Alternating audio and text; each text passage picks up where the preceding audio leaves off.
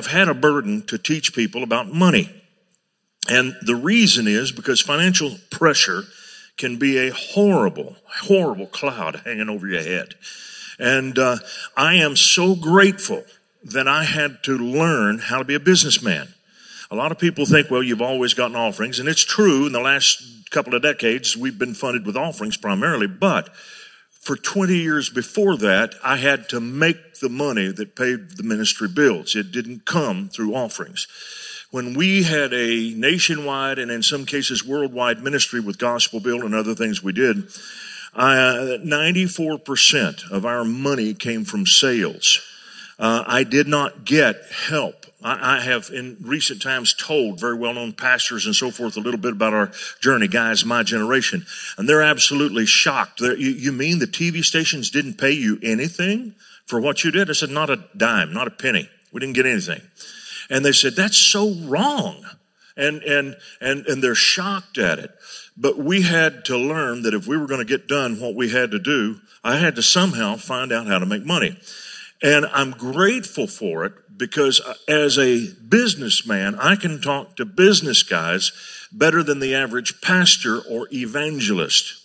The evangelist gets up and says, I was trusting God and confessing the word, and somebody that I didn't even know came up and handed me a check for $10,000. And so our business guys go out and start confessing the word of God, and nobody ever shows up with a $10,000 check. And so they think, well, you know, God must not love me as much as he loves that evangelist. I'm not spiritual enough, whatever. And it's all because there's a huge misunderstanding about how money flows and we, we don't really dig into it. We don't really look at what the scripture teaches. And the scripture is just loaded with stuff. I want to read Isaiah chapter 60. And, uh, oh my gosh, I, I, I, I left my Bible at home. I was supposed to bring it. I always write down all my scriptures.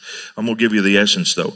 Here it is, Isaiah 60 and verse 5. Because the abundance of the sea shall be converted unto you. This is God speaking to Israel through the prophet Isaiah, telling them of a day when they're going to be living in the presence of the Messiah and people are going to bring them blessings. And it says, the abundance of the sea shall be converted unto you. The word that I want to focus on there is the word converted or conversion. Money has to follow a conversion. Money doesn't just show up. You don't walk out in your yard and find money blowing around unless somebody lost it. But money is a converted resource when people begin to look for money, they get into trouble. They get greedy. Money is never to be our pursuit. It's a secondary resource. Everybody say secondary. Secondary. All right, let me give you an example. Electricity is a secondary resource. Now, imagine you live 200 years ago, okay?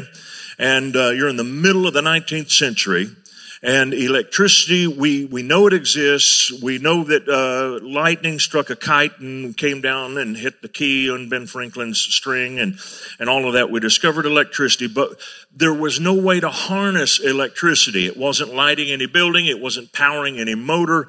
We had no idea how it worked. We knew it could be powerful because we saw the destructive nature of lightning uh, on trees and, and when lightning was strike. In fact, out in the Texas panhandle where I'm from, uh, my uncle had a ranch that had some high country and he would show me the lightning strikes and you could see a ring of green where the lightning had struck in the high ground and it would make the grass grow a little taller. There was a ring there where the lightning hit. And so you knew it had some kind of impact, but you didn't know exactly how you could harness it. And here all this time later, we still don't know how to harness lightning. But we have learned how to generate electricity. We've learned something about it.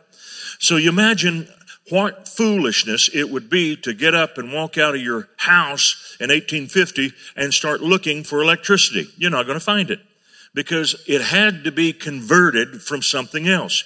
Money is very much the same way. And we, we know a little bit about this, but we don't think it clearly through. So what I want you to see is if you can learn to think like electricity and how it works, you can understand the flow of money. Money is produced through the conversion of four primary resources. Now, there are secondary resources and there are primary resources. And money is not a primary resource. It's a secondary resource. So we need to be thinking about the primary resources. What are my primary resources? What primary things? And here we go. Proverbs 14, 23. This is the first primary resource, and everybody can do this one. In all labor, there is profit, but idle chatter leads only to poverty. So here, Solomon writes and says, money doesn't just show up. It's converted from labor. In all labor, there is what? Profit. So if you want to find money, you got to find labor. Working is your first step toward money. And here's what happens when we work. As we work, we're making an exchange. We're exchanging our time, our energies, our skills for money from people who need the labor done. But this is what happens if you do labor for any period of time at all. Labor naturally leads you to the second primary resource, which the Bible says is worth a lot of money.